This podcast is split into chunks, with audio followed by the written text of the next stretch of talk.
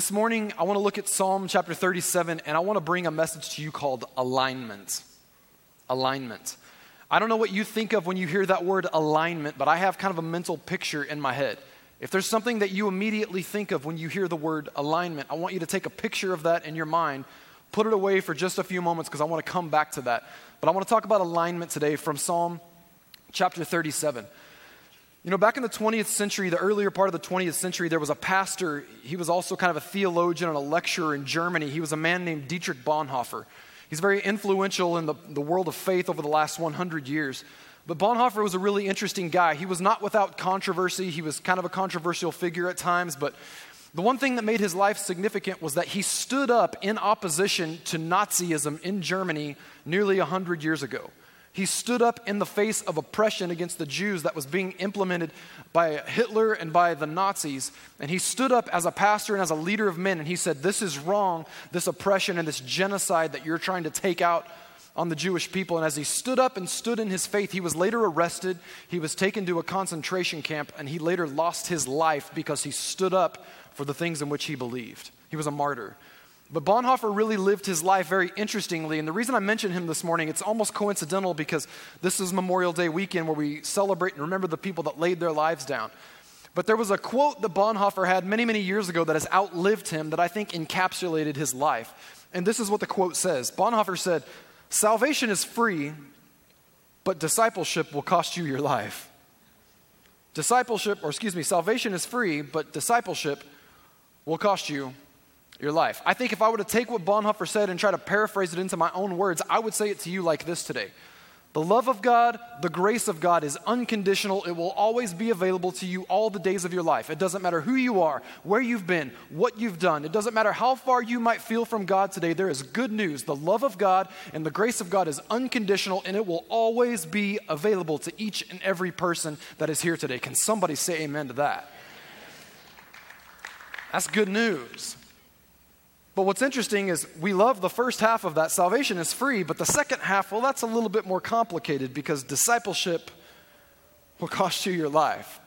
What we see later on is that when Jesus calls his disciples, he doesn't just say, Come and follow me. He says, Take up your cross, count the cost of what it's going to take to follow me, and come and follow me. Jesus said that. We find out later on in the New Testament that if we want to follow Christ, it's going to be God continually making us into the image of Christ which means that right now I recognize I'm not there yet. And God has to work out a few things in me if He wants to make me into the image of Christ. Salvation is free, but discipleship might cost us our life. Well, there's some good news today. If you want to walk in relationship with God, God wants to bestow blessings into your life. God wants to pour out his favor into your life. I even believe from scripture that God wants to bring about godly prosperity into your life. And here's the thing salvation is free. But the blessing of God, the favor of God, and godly prosperity for your life just might cost you something. Because God is continually wanting us to give up our desires, our desires so that we can take on the things that He wants to give us. Now, with that said, today, I want to look at Psalm chapter 37, and I want to walk through a very brief passage of Scripture. I had a few verses to go through, but there's no way I'm going to get through all of them today. So I probably want to focus on three, three or four verses today. And I think it's important that we look at this because we need to understand that trusting in God is the thing that unlocks God's blessing for our life. Starting in verse 3 of Psalm 37, this is what it says It says, Trust in the Lord and do good, dwell in the land and feed on his faithfulness. The King James Version says, Dwell in the land and you will be fed. Now, I don't know how many of you know this verse of Scripture, but I love the opening phrase in this verse because it sure makes following Jesus sound really simple. Listen to this Trust in the Lord and do good. Doesn't that sound easy? Like, what if that was the lesson for the day? Okay, everybody, here we go. You ready for this? Trust in the Lord and do good. Everybody got that? All right, you can close your Bibles. Thank you, Father, for the word today. We're going to trust in you and we're going to do good. It's not that simple. Because trusting in the Lord and doing good is something that's not easy for us. Trusting in the Lord is something that's a process that we have to learn to walk out. How many people here have teenage kids? I remember when I was 16 and I got my driver's license, I wanted, let, I wanted my parents to allow me to go places that I couldn't previously go by myself. But they set parameters for me with a car and with a driver's license. They set a curfew for me when, for the times in which I had to be home. There was certain rules and regulations they put around me to protect me, and I would be like, come on, why don't you trust me? And my parents would always say this they would say, Trust isn't given, trust is earned. How many people heard that one before? Trust isn't given, trust is earned. Listen, I got a two year old at home, and I'm scared of the day that I have to turn over car keys to my daughter and entrust her with a car. And here's why it's not because I don't believe that she'll become a trustworthy young woman, it's because I'm afraid of the idea of letting go of control of her safety. Control, that's a hard thing for us to let go of. I saw a video this week that I thought really wrapped this up pretty good, and I want to talk a little bit more about it in a second, but I think you guys will enjoy it. Check out this video real quick.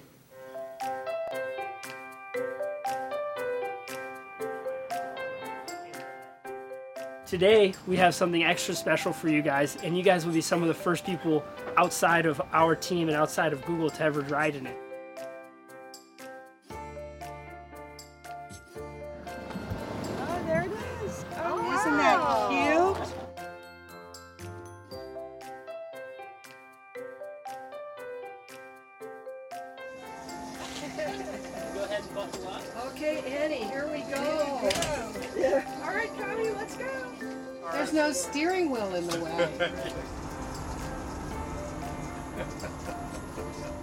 It was a big decision for us to go and start building our purpose-built vehicles for this. And really, they're, they're prototype vehicles. They were a chance for us to, to explore what does it really mean to have a self-driving vehicle. But in the small amount of time we've been working on it, you know, we have functional prototypes, and that's exciting. Um, it's really cool. It, it was like really kind of a space age experience. Okay. Hooray. We're like queens. Yeah. You said relax. You don't need to do nothing. It knows when it need to stop. It knows when it need to go. It actually rides better than my own car. yes, sure. What she really liked was that it slowed down before it went around a curve and then accelerated In the in curve. the curve. She's always trying to get me to do, do it that way. That's the way I learned in a high school driver's ed. So if I had a self-driving car, I could spend more time hanging out with my kids or helping them with their homework, even just tending to them, finding out how their day was and not having to wait till you get home and have dinner and all that. So it'll be good. human feeling of it is very well engineered and it is very smooth. There's nothing that makes you feel the least bit threatened. It's impressive. I'm, I'm totally in love with this whole concept. our, our lives are made up of lots and lots of little things. And a lot of those little things for most people have to do with getting from place to place and in order to connect and do things, know, be with people, go places that they need to go and do things. And uh, so there's a big part of my life that's missing, and there's a big part of my life that a self driving vehicle would bring back to me. This is a first step for us, uh, and it's really exciting to see the progress we've made. The opportunity for people to just move around and, and not worry about it, it's going to be incredibly empowering and incredibly powerful for people. I love this.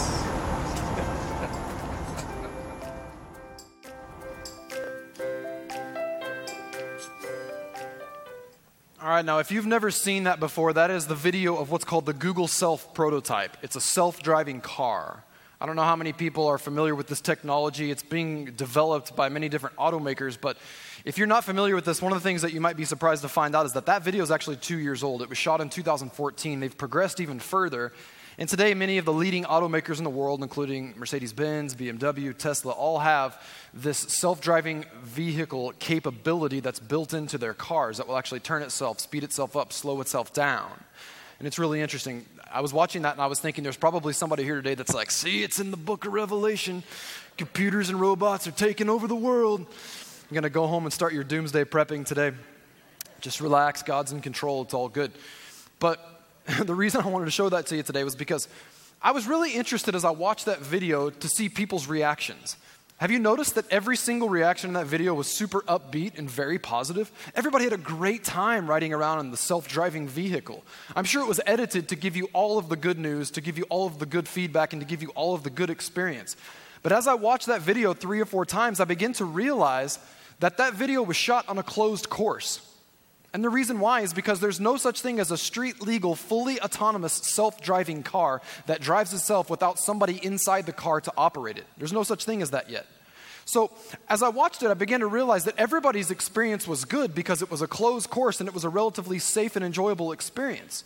So, if they had called me and they said, Zach, we want you to come and be one of the first people to ride in the Google Self on a closed course, I would have been like, sweet, that sounds awesome. I'll sign up for that. That sounds like a good time. I want to check out this self driving vehicle. However, if they had called me up and said, Zach, we want to send you, the very first person ever, to ride in the self driving vehicle cross country from California all the way to New York, are you up for that? I would have been like, there ain't no way in the world I'm going to be the first person to try that. And the reason why is because life isn't made up of closed courses. The time comes we get out into real life and we hit the open road and we hit the highway, and we have to trust that everything's going to work out. There's no way that I would be the first person to get in that car and sign up to go cross country and just expect and trust that that car is going to slow down when traffic in front of me slows down when we're going 75 miles an hour. There's no way I'm going to be the first person to get in that car and just trust that it's going to slow down before we get a 90 degree turn. There's no way I'm going to be the first person to get in that car when it malfunctions halfway to New York and I'm like, what in the world am I going to do here in the middle of America? Why? Because in order for me to do that, I have to completely 100% relinquish all trust. Now, maybe the self driving car doesn't hit home for you. Let me just talk to everybody else for a minute here, okay? How many control freaks do we have in the house? Come on, I know I'm hitting home with some people, and I love the honest people right now who are raising your hand. I've never thought of myself as a control freak, but just the other day I had an experience that told me that I am a control freak. I got in the car as my wife was driving, and I sat in the passenger seat. Now, before I know what you're saying. Not many people laugh because you're like, he's about to get in trouble for what he's going to say about his wife's driving. Let me just say right now, my wife is a very good driver. I trust her with my life and our child's life. It's all good. I'll get in the car and ride with her anytime. It's not about how good of a driver she is, it's about how much I'm willing to trust the way that she drives. Have you ever gotten in the car with somebody else and when you watched the way they drive and found out it was different from the way you drive, you realized you were a control freak? Like she starts to get a little bit closer to the car in front of us than I would be comfortable with getting. So immediately, what do I do? But guess what? There's no brake pedal on my side of the car. Or we'll sit there in the middle of a conversation, and what I realize is that I don't like how fast the car in front of us is going. They seem to be going a little bit too slow. And if I was in control, what I would do is I would step on the gas, I would steer the car this way, I would go around that guy, and I would move on to my destination. But instead of being able to sit there and go, come on, let's go faster, my wife's the one that's in control, and there ain't no gas pedal for me to step onto. And what I began to realize as I'm driving in the car, or not driving, but riding in the car with her, is that I am a control freak. Because each and every one of us have a desire in our lives to be the one who is holding on to the steering wheel and determining the direction in which we are going. And one of the hardest things that most of us have to learn how to do when we start a walk with God is to let go of the steering wheel and trust that He knows where He's taking us. Now, listen, I know some people right now hear that and you're like, so are you saying that we don't have any, any say in where we go? No, we absolutely do. It's all about our trust. I'm not saying that God takes away your free will. We believe in free will. I believe that God gives every single person the choice of who it is that you're going to entrust your destination to. But I say all this to you today because we all have to resist the urge to be in control of everything if we want to go to the destination that God has for our life. Can someone say amen this morning? Now, with all of that said, there's a control freak inside of all of us. And if we can if we can choose to let go of that control freak, that right to determine our outcome, to determine our course of action, to determine how fast or how slow we get there, what we will find is that God will get us to the place that he desires for us to go and we will be fulfilled. One of the things I've found about God as I've been walking with Him over these last few years is that sometimes I can see the traffic ahead of me slowing down and coming to a halt.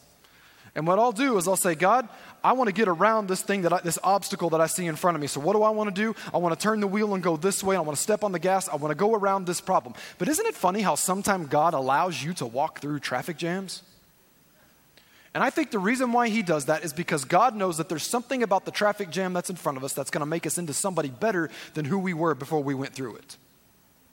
See, God allows us to walk through some difficult times sometimes, and we might not like that, but God is with us in the middle of the traffic jam that's in front of us that we have to go through because He wants to shape us into something that only that traffic jam will make us into.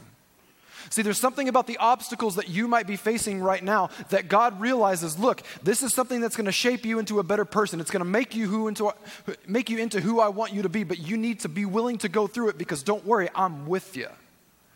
And if you're going through a traffic jam today, if you're going through something, if you're being stalled, if you're going through something that you didn't see coming, something that you would rather avoid, but you feel like God is allowing you to walk through it anyway, take heart because He's with you.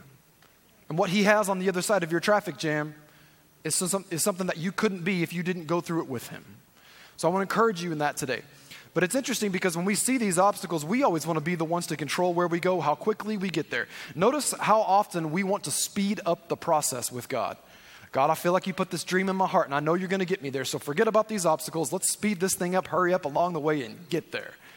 But God is a God of process. Time ain't no big deal to God. Sometimes you and I just get in a hurry.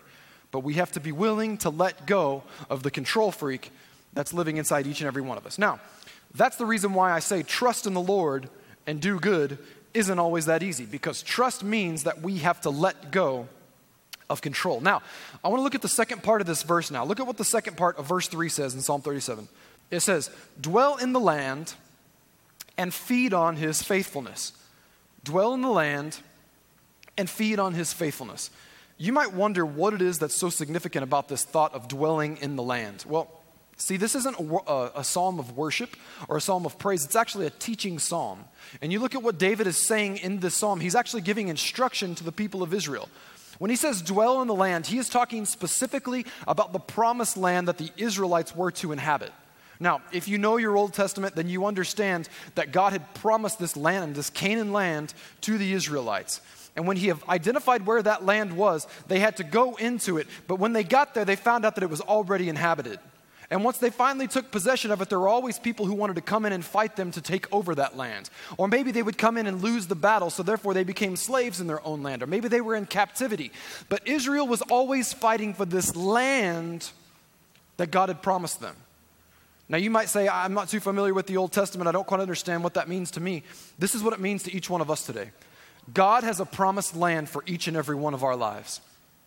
God has a destination, a land that He wants you to inhabit in your lifetime that He has promised to you. It's specifically for you. And the command today that we see in this is dwell in the land. Now, you might wonder why that's significant. Here's why. Because the Israelites, when they got to the land that God promised them, they arrived and were surprised to find out that in order for them to dwell in it and inhabit it, they were going to have to fight for it. How many people felt like God has made a promise to you or called you to something, and when you began to set out to accomplish that thing, you found out that you were going to have to fight for it? Anybody? That happens all the time. And can I tell you why it happens? Because the enemy does not want you to possess the promised land that God has given you. God has promised a land to you, but there's an enemy. His name is the devil, who does not want you to take hold of the promises of God. And so the Israelites continually had to fight this battle to inhabit and fully dwell in their land. And you have to understand, it would be like you living in your home, but every single day you're having to fight to maintain that home. So therefore, you never feel comfortable because you're always in a consistent, constant battle that you're fighting for the place that you live. That's how the Israelites felt. And so David gives this, this command do good, dwell in the land, and feed on his faithfulness. Now, when it comes to dwelling in the land, I think it's important for each and every one of us to understand a few things about the promised land that God has given us. Maybe for you today, the promised land that God has given you is the business that you've started recently or you started a few years ago. I felt in my heart to talk about this for just a minute when, I, when we got to this part of the message. Maybe for you, you set out to build a business a few years ago, or you started off into a new career path, and you felt like God was saying, Man, I'm opening the door for you. Take this path, chase after this, go after this. But maybe it hasn't taken off the way that you thought it would. And when you set out to inhabit this land or dwell in this land that you felt God had promised to you, it didn't go the way you thought it would, and suddenly you found yourself in a fight. Maybe that's something that's happening to you today. I think one of the things that Christians do all the time is we find ourselves in the place that we felt like God has promised us, but as soon as we find out that there's a fight, we just want to pack up and go home and say, I'm over it. I don't even want to mess with it. Maybe this isn't the promised land that God had for me. In fact, it looks nice over there. Maybe that's God's promised land. I want to tell you something. I don't want to be the kind of Christian that is continually looking for my promised land because I never dwelt in the one God promised me in the first place. How many people have ever heard the phrase, the grass is greener on the other side? The grass is always greener on the other side. That's a phrase that we hear in the world, but the truth is, I think it's very accurate in the Christian church world today, too. And I'll tell you why.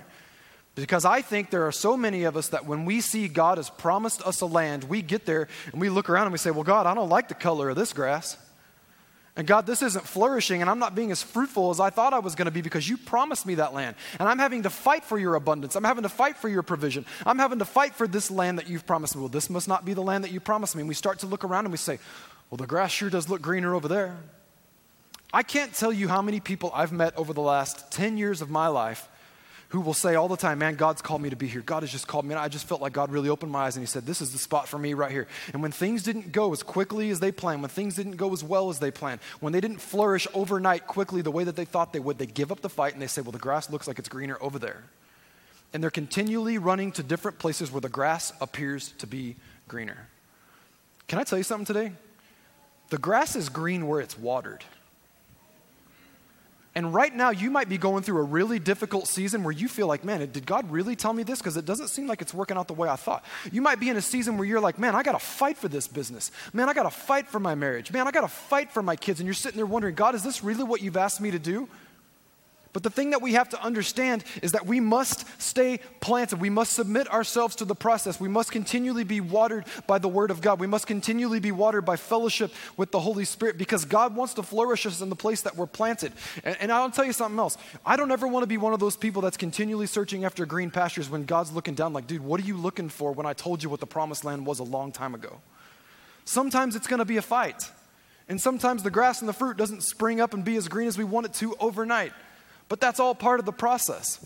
That's why when we get to the rest of this verse, when he says, dwell in the land and feed on my faithfulness, we have to understand that even if we're going through a difficult situation and a difficult season and we can't quite see the end of it, it's his faithfulness that we must learn to feed on. If you're in a tough season right now and you're wondering, God, where are you? I didn't think it was going to go like this. You need to stay planted where you're at and find out that God is faithful to his promises. If you submit yourself to the promise, then that's when we begin or to the process, that's when we begin to inherit the promises of God. I was thinking a little bit about this this week. I don't know how many of you, my wife talked to Chick Connection a few weeks ago about this and kind of outed me on this, but one of our favorite shows to watch on TV, how many have seen the show Fixer Upper on HGTV? I love this show, okay? I'm just going to tell you straight up. Me and my wife watch this show all the time. And, you know, I've said this before. One of the things we're really wanting to buy a house. We're not quite there yet. I'm all right with it. God's got it all planned out. That's okay. But here's what's funny is I'll watch this show and I'm seeing these people who get into these fixer-uppers and one of the things that they show that they say at the beginning of the show, do you have the guts to take on a fixer-upper? And Ashley and I are always like, yes. and I'll watch this show and there's these people that buy a house for like $100,000 and dump another $100,000 into it and pretty soon they got this like beautiful palace of a home back in the middle of Texas. Now, this is what greener pastures always do to you. You always look and say, well, that means I need to move to Texas because a house is so much more affordable. We should move there. Man, it looks beautiful there. Man, the grass looks so much greener there than it does here. It just sure seems like those people have all kinds of favor. Housing's cheap. It seems like you could go there and just get whatever you want. Except there's one problem God's called me here, not there. And if I'm in the place that God has called me, if I feel like I'm standing in the promised land, but I'm not fully inhabiting it and I'm not fully dwelling in this land that He's promised me, and I'm looking around for greener pastures, then maybe I'm not doing enough to water the place in which I'm planted. I feel like my life passage is Psalm chapter 92, which says, Those who are planted in the house of the Lord will flourish. Sorry, I love that passage. It's my life passage. It says that we'll be like palm trees, we'll be like the cedars of Lebanon, we'll bear fruit even in old age. That passage changed my life when I got a hold of it and I planted myself in God's house. But I say it to you today because there are thousands of species of, tree, species of trees in this world, many of which, if they are uprooted and transplanted, it takes up to seven years for that tree to put it, its roots back down and begin to bear fruit again. And a lot of us get so dissatisfied with the place that God has asked us to plant our lives because we don't like how quickly we're, we're, flourishing. So, what do we do? We uproot and we go from place to place thinking that the grass is always greener somewhere else and we're expecting to see our life flourish, and God's like, Yeah, but all I asked you to do was be planted, and you'd see your life flourish. See, we always want the thing that God wants to give us, but we hardly ever want to submit to the process that He's asking us to submit to. But on the other side of that process is blessing that you can't even get your head around, my friends. And if you'll submit to the process that God has in front of you, you'll see the blessing of God on the other side of it. But we trust in the Lord, we do good, we dwell on the land, and we need supply, who do we look to? We look to Him and we feed on His faithfulness. Now, I want to keep going this morning because I don't want to run out of time. But verse 4 is probably one of the most memorized and, and, significant verses in all the Bible. This is what it says in verse 4 of Psalm 37. It says, Delight yourself also in the Lord, and he will give you the desires of your heart. How many people got that one memorized? Delight yourself also in the Lord, and he will give you the desires of your heart. All right, here's what we're going to do. Let's take that verse of scripture and cut it in half. All right? The first part says, Delight yourself in the Lord. The second half says, And he will give you the desires of your heart. I think the reason why so many of us love that verse is because of what the second half says. He will give us the desires of our heart. Man, the God of the universe, the creator of all, wants to give me the desires of my heart? Yes, He does. And here's the thing there's good news today. God wants to give you the desires of your heart. He does. That's good news. If God's put something deep in your heart that you feel is a promised land or a promise from God for you, here's the thing God wants to give it to you, but it's going to be walking out a process in order to get there. And the process looks like delight yourself in the Lord. Now, when we use that word delight, here's the interesting thing. The word delight sounds like a warm, nice, fuzzy word. Delight myself in the Lord. I'm just going to enjoy spending time with Jesus and praying and reading the Bible. That word delight, if you go back to the original writings, literally what it means is to be pliable in the hands of the Lord. To be pliable in the hands of the Lord. Think of it like clay or Play Doh. It was Isaiah who actually said that, God, you're the potter and I'm the clay. Think of it like that for a moment. When you take that Play Doh out of the can, it's shaped the shape of the can, but in order to get it into the shape that you want it to be, you got to take that thing and you got to massage through it. You got to iron out a few things. You got to take off some of the rough edges. You got to round that thing out and circle it out a little bit in order to shape it into what you want it to be. And it takes a little bit of time to do it. How many people here like to get a massage? Some of you are like, ooh, massage, Memorial Day weekend, that sounds good. I'm not really up for massages. I don't, I'm just not into the idea of like someone just putting their hands all over me. Like, if my wife wants to do that, I'm good with it, but I'm not sure about going to the masseuse. You know what I mean? I'm just being honest. You feel the same way about your wife. So, anyway. But I can't really get down with that. But here's the interesting thing every time I talk to somebody that loves a massage, so many of my friends that like to go get a massage, this is what they always say the best massages are the ones that hurt just a little bit because they work out all those rough things that are going on your back and it messes with your posture and kind of changes what's happening. And you walked in with these knots in your back and these knots in your neck, but when you walk out, you feel like a new man. But anybody found out that a good massage is sometimes a little bit painful? Because it takes a little bit of pressure to work out that stuff that's knotting you up in your back. See, in order for us to become everything that God wants, we have to choose to submit ourselves to be pliable and the hands of God. And here's the reality of that delighting ourselves in the Lord isn't always the easiest task because what it means is, God, I'm making myself available to you to work out all those rough edges around me, to work out all those knots that you see in me that are imperfections, the stuff that you want to get rid of, the stuff that you want to get out. Now, when I talk about desires this morning, if you look at what that word literally means, it means your wishes, your prayers, your petitions. That literally what it means, your desires, your wants. But I want to talk about it in this context for just a moment. I want to talk about our destinations. Because I believe that God has put destinations in each, side, in each one of our hearts, and it's a promised land for all of us. And when I think about delighting myself in the Lord, and I think about asking Him to work out and being pliable in His hands, work out that rough things that are going on in my life, one of the things I've learned over the last 10 or 12 years is that when I make myself pliable in the hands of the Lord, in order to receive the desires of my heart, somewhere along the way in that process, God begins to change my desires. Anybody found that? I'll never forget when I first started walking with God, I really felt like I was called to be a worship leader and a worship pastor. I'd done that when I was a teenager. I thought I was pretty good at it. I thought that God had gifted me to do that. I'll never forget as I started walking with God and really just submitting to the process of what He had for my life, what I began to find was that God was really opening my eyes and just calling me on the inside of my heart to preach the Bible, to preach the gospel. And that was a desire that began to grow inside of me. And at first, I didn't think that that was the primary deal.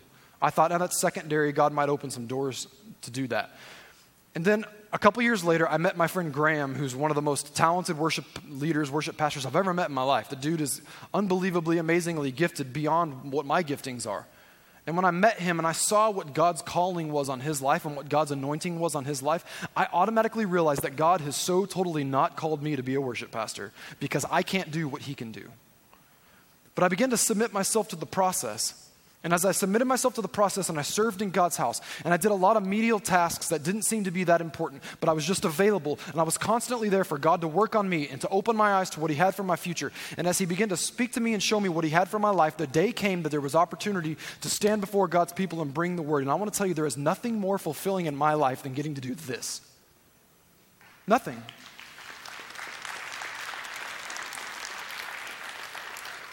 Because something happens to us when we recognize that if we want to get the desires of our heart, we have to submit ourselves to the process. But what we don't find out until we get there is that God starts to change our desires, and His desires become our desires.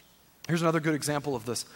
About three, I guess four years ago now, Ashley and I hadn't been married all that long, and we would come out to visit my parents out here a lot, or sometimes, and we would come out here and we began to have a conversation about potentially coming out here and coming on staff here at the church.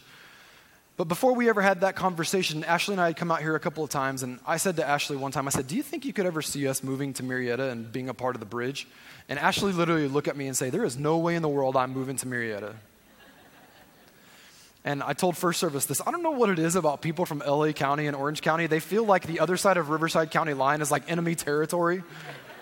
like we're weird people here or something, but over time, God began to work on our hearts. And I want to tell you something that for the first couple years, three years of our marriage, man, we were volunteers. We had a pastoral role in our church, and we were doing everything that we could to be pliable in the hands of God. And it meant having some really tough days or we were busy with work and we were busy with church and we wake up on Monday hurting because of how late we stayed out on Sunday night after church and everything we were giving ourselves to and team meetings and small groups and all this stuff. And after a while, we were worn out and we were so tired, but the whole time we were, we were giving ourselves into the hand of God and being pliable in His hand. And as God began to work on our desires, I'll never forget when I reached this place where I felt like I was at the end of my road. I'm like, God, you need to open up some new doors. You need to bring about some new opportunities. There was this country song that I used to listen to all the time, and in the words of the song, it would say, I'll go anywhere with you.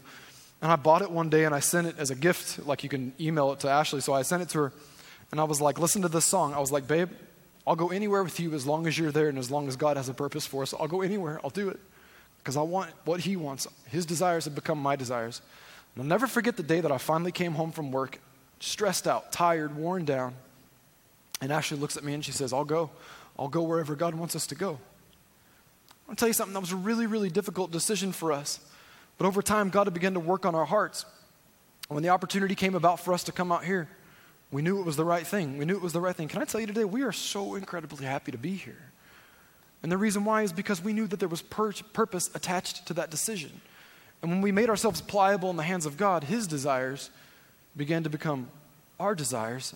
And suddenly, when we took on what He wanted, it was easy for us to get on board too. I tell you all that today, and I asked you earlier at the beginning of this message, what do you think of when you think of that word alignment? I don't know what you think of, but when I hear the word alignment, I think of a car. That's pretty obvious from the graphic that we have on the screen today. But when I think about a car, it makes me think back to a few years ago. I was driving a little Honda. I had this Honda Civic that I drove, and there was this one point where, I, let's just say, I hadn't done a very good job of maintaining it. And um, the alignment got really bad on the front end of the car. Has anybody ever had to have your alignment fixed on your car? What was crazy is I would get in the car, and if I didn't hold onto the steering wheel, I would press on the gas pedal, and the car would want to go to the right. So I'm continually having to force it to go to the left. And it was this constant battle that the car wants to go this way, but I want to go that way. And see, the whole idea behind the alignment of a car see, the back wheels are stationary, they're not going anywhere. They're right there, they're forced to go that direction. They're at the mercy of the alignment of the front end of the car. And so, in order for the car to perform at optimum level, what you need is the whole thing to be completely aligned so that when you tell it to do something, it does exactly what you want. And if things are in alignment, then you can get there the most efficient way possible. But I think for a lot of us, when we think about this concept and this idea of alignment, one of the things that we immediately realize is that sometimes God wants us to get into His car and take us to a destination that maybe we didn't sign up for in the beginning. When God starts to show us what He has for our lives, that doesn't always go in agreement with what, our, what a lot of our fleshly desires are. But as God begins to work on our heart, what we see is God has a better plan than we have for ourselves, and His destination is better than any destination we could ever create for ourselves. Can anybody say amen to that? And one of the things that I'm finding over time is that in order for me to get to the place that God wants me to go, I have to align my life with His direction, with His purpose, let go of the steering wheel, take my foot off the gas pedal, and let go of that desire and that tendency to always want to pump the brakes when things get difficult. And the reason why is because if I can align my life with God, I will get to the ultimate destination that He has for my life. I'll never forget when I took my Honda in to get worked on. I told the guy in the shop that day, I said, Listen, here's the thing. I feel like my alignment's really messed up. And so we took it for a little drive. He goes, Dude, your alignment's really messed up. I said, Well, how much is it going to cost to fix it? He goes, Well, it's going to cost this much money. He goes, But you got one other problem here, too. I said, What's that? He goes, Your back tires seem to be in great shape. He said, But because the alignment on your car has been so messed up, it has taken an added and extra wear and tear on your front tires. And now you don't just need to get your alignment fixed, but you need to buy new front tires. And I look back on that experience, and one of the things I've learned is that the longer I choose to go against God's direction for my life, the greater wear and tear it takes on me and the higher price that I have to pay if I want to get back in line with what God has for me. I don't know how many people have experienced this, but sometimes when you've identified what God's direction is for your life, but you choose to go against the grain, you pay a high price later on to get back in line and find the purpose that God has for your life. And if you're here today and you feel like God's always called me to do this one thing, but my biggest battle is that God wants me to go this way, but I feel like I'm always pushing against it and going the other. Can I tell you today two words that will really help you to find fulfillment in your life? Give up. Stop fighting against the direction that God has for your life. Get in alignment with what He has for you because the destination that He has for your life is greater than any destination you could ever create for yourself. I think back to the times that I would get behind the wheel of that car, if I had to drive like 45 minutes or an hour, I'm constantly trying to steer the car to the left, even though it wants to go to the right. I get out of the car, and my arms are tired from having to steer the car in the other direction. I want to tell you, when we fight against the direction that God has for our life, and when we're not in alignment with His direction, it takes a, it takes a toll on our emotions. It takes a toll on us spiritually. It takes a toll on us mentally because we're continually going against God's very best for our life. What we have to understand is that if we want to find, if we want God to give us the desires of our heart, we have to submit to the process of being pliable in His hands. Sometimes that means letting go of the steering wheel. Sometimes that means letting go of that desire to pump the brakes when God's asking you to step out in faith. Sometimes that means letting go of the desire to step on the gas and get through this process quicker. God is a God of processes. I don't always understand it, but what I know is that when I get to the other side of the process, I'll understand it a whole lot better because I'm going to be a better person on the other side of that than who I was before I started. Delight yourself in the Lord, be pliable in the hands of God, and He'll give you the desires of your heart. Very last thing I'll say this morning uh, in closing. When I think back to, you know, my decision to follow Christ and get serious with God, I've been really impressed lately with Pastor Corey, who's our youth pastor. He's in with our students right now, but I love some of the things that I've heard Pastor Corey say to our students because lately he's been telling our students, he says, listen, you might not know, might not know what to say to your friends if you want to share the gospel with them. You might not have the words and you might feel inadequate, but what you do have is your story.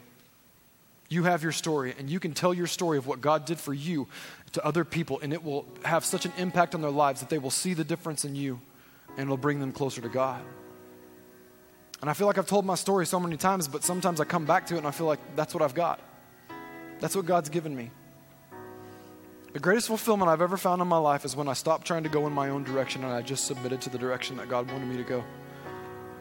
When I gave up the fight when I submitted, when I let go of that desire to be in control of the wheel, to speed up the process, to slow it down, when I aligned myself with the things that God had put in my heart and the direction that He wanted me to go, counted the cost, and followed Him, that was when I found ultimate fulfillment. I want to tell you, God wants to give you the desires of your heart. Jesus said in the book of Matthew, He said that if you, being evil, want to give good gifts to your children, then imagine how good the gifts are that your heavenly Father wants to give to you.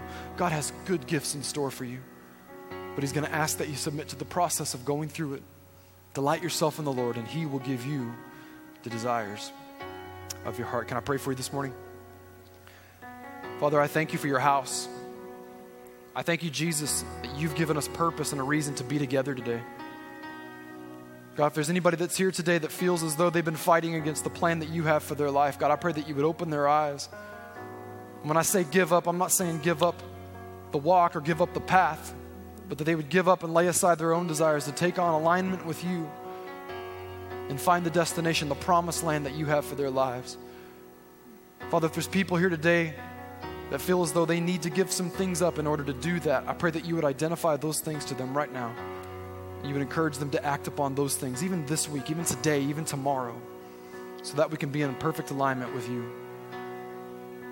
Maybe today, when you think about your own life, you feel like you're far from God. If I asked you if you were in alignment with God and having a relationship with Him, you would say, I don't feel as though I'm aligned with God. I want to tell you that God loved you so much that He gave His own Son to come down and die a death that we deserve, to pay for our sin. He loved you so much that after Jesus died, He raised Him from the dead so that you and I would have purpose for our lives. We would know hope for all of eternity, and we would be able to go forward without sin stopping us from having a relationship with God. If today you feel like you don't have a relationship with God, I want to tell you that you can step into a perfect, fulfilling relationship with God, and all you have to do is say a simple prayer and believe it with everything inside of you. I would love to introduce you to Jesus today. If you've never done that before, maybe you're here today and you need to recommit your ways and your life to God. I want to encourage you to do that today. And we do it by saying a simple prayer. There's nothing special about my words. What's special is your commitment behind those words in your heart.